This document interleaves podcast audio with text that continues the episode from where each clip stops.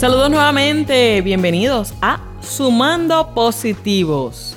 Hoy discutiendo el tema al rescate de ti. Como siempre, te saludan Esther Quintero y Maricel Salazar. Hoy puede escucharse con facilidad personas que hablan sobre cómo fueron rescatados. Pero ese llamado rescate se refiere más bien al rescate emocional ya sea por haber encontrado a una persona que los rescató o por estar en espera de esa persona. Pero Esther, como siempre, nos va a brindar mayor información que nos va a ayudar a sumar positivos a nuestra vida en este tema al rescate de ti. Y Maricel, el rescate emocional del que estás hablando, usualmente son personas que están esperando por alguien que los rescate.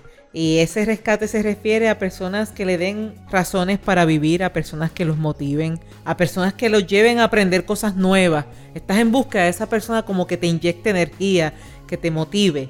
Y eso es bueno, pero solo es bueno cuando se presenta como complemento de lo que cada persona de por sí ya está haciendo por sí mismo o por sí misma. Y cuando analizamos, existen personas desanimadas, existen personas sin sentido de dirección, y si se trata de esperar un rescate, estamos usualmente hablando de personas desanimadas, personas que no tienen sentido de dirección personal, que están esperando ese rescate. E incluso cuando por decir así son rescatados, siempre vas a encontrar personas que los aplauden. Son personas que le piden que no dejen perder esa oportunidad. Estás viendo que esta persona quiere que los rescaten llegó la persona, se encontraron con esa persona que les dio sentido, que les dio ánimo y puedes encontrar en las conversaciones Maricel que le dicen qué bien, trata de no perder a esa persona, este cuídalo, cuídala, eh, no se te puede ir, mira que la calle está dura y hacen comentarios para enfatizar el que no pierdas a esa persona que te rescató.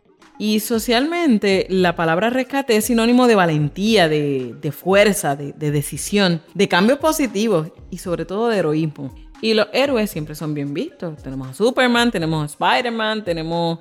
Eh, Batman, la Mujer Maravilla. La Mujer Maravilla, etcétera, etcétera. O sea, siempre son bien vistos. Eh, nacimos escuchando cuentos de héroes. Como también nacimos escuchando cuentos de princesas, eh, niños y personajes, incluyendo hoy día, verán, la modalidad de los videojuegos, que necesitan ser rescatados. Incluso en nuestro tiempo, no es que seamos tan tan viejitas, ¿verdad? Pero en nuestro tiempo, por ejemplo, Mario, Mario Bros.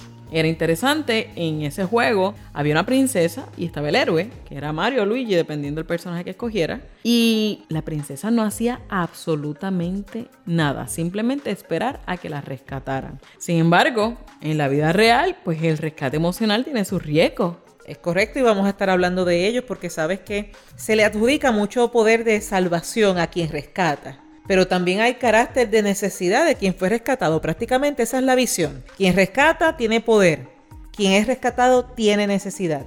Así que automáticamente se le asigna poder a esa persona que ofreció su ayuda, que ofreció su tiempo, que ofreció su, educación, sus destrezas, lo que te haya ofrecido. Ahora, existe riesgo y este es el primer riesgo de asignarle ese poder de forma permanente. Ese es el riesgo. Ahí es cuando nos preguntamos qué voy a hacer sin esa persona, cuando esa persona no esté, cuando no lo tenga a mi lado. Es así.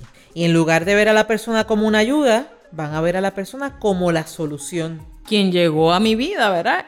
Y a quien no puedo dejar ir. Y lo que sí llegó fue el segundo riesgo. Y el segundo riesgo consiste en la necesidad de mantener a esa persona presente, disponible para mí, porque llegó a mi vida, me salvó, porque llegó a mi vida, me salvó, no la puedo dejar ir. Y ese es el segundo riesgo. De forma contraria, está el tercer riesgo. Quien es rescatado comienza a visualizarse como esa persona de necesidad. Que de no haber sido salvado no sabe qué pasaría.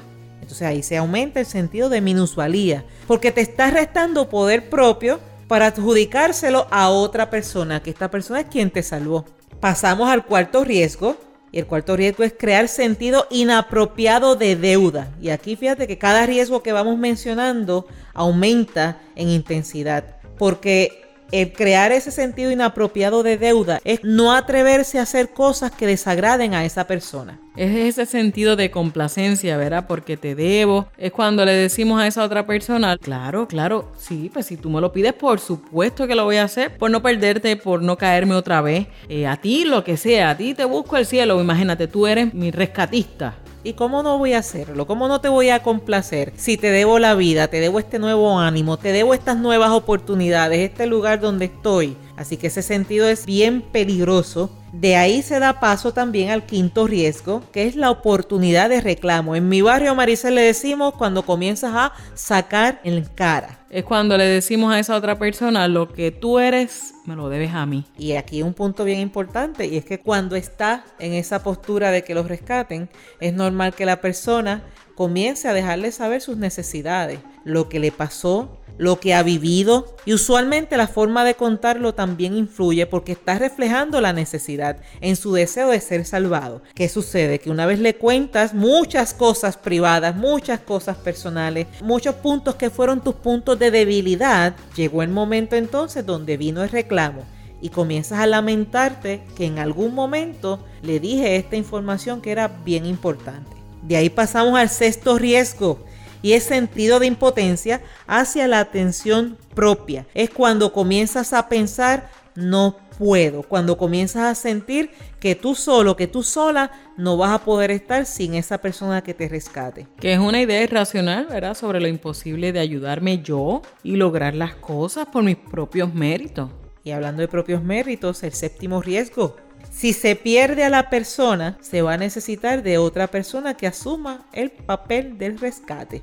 Es decir, que el evento se vuelve cíclico. En lugar de aprender de esa primera experiencia, la tendencia es repetirlo y buscar una nueva persona que me salve de las situaciones difíciles que he pasado y sobre todo de esta última persona que me abandonó. Buscar sustitución, ¿verdad? Será necesario tener esa persona que te rescate constantemente. Y sobre todo cuando más lo necesitaba. Bueno, pues yo creo que tenemos que repasar esos siete riesgos de los que nos hablaste, Esther. ¿Cuáles son?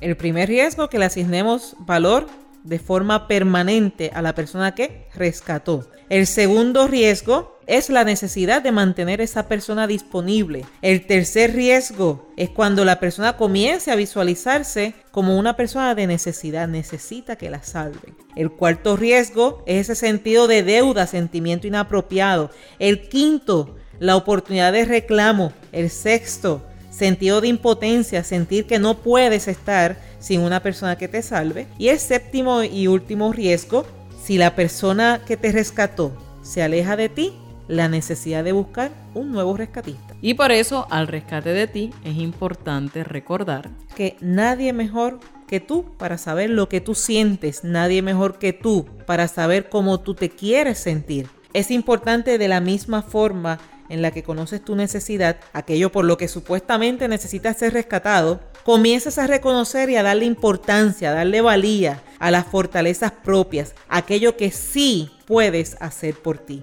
Y ves siempre los recursos como una alternativa, como una opción, como una ayuda que ofrece la decisión propia y no como una salvación.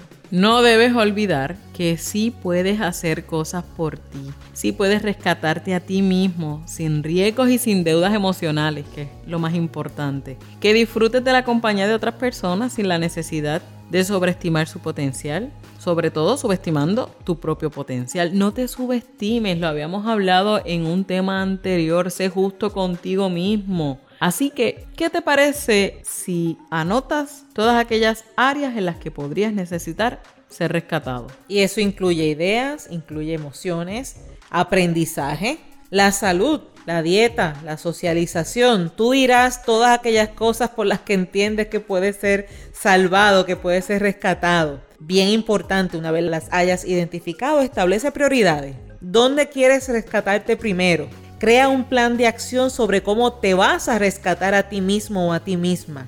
Identifica y utiliza los recursos que sean positivamente necesarios hasta lograrlo. Seguro que sí, en la vida tenemos personas que nos pueden ayudar, que nos pueden aportar. Son recursos. Así que identifica esos recursos y utilízalos positivamente. Contempla la diferencia entre ser rescatado versus estar de pie y disfrutar de la presencia de otras personas, disminuyendo los riesgos, sobre todo los riesgos de deudas emocionales. Y como siempre decimos, Maricel, escribe más allá de hacerlo en la mente. Tú puedes escribirnos y nosotros vamos a hacer esos recursos como una alternativa. No somos tus superhéroes, somos simplemente esos recursos, ¿verdad? Esa alternativa, una opción, una ayuda para fortalecer tu vida. Puedes escribirnos un correo electrónico a sumandopositivos.gmail.com Sumando positivos arroba gmail.com. Síguenos en Facebook, YouTube, SoundCloud, en iTunes y en Twitter. No lo olvides, danos like en Facebook. Para el próximo tema, algo muy interesante, Esther, cuéntanos. El próximo episodio, el título es Lleva la fiesta por dentro. ¿De qué vamos a estar hablando, Maricel? De cómo hacer de tus días unos llenos de entusiasmo, pase lo que pase. Porque recuerda que la mente positiva da resultados positivos.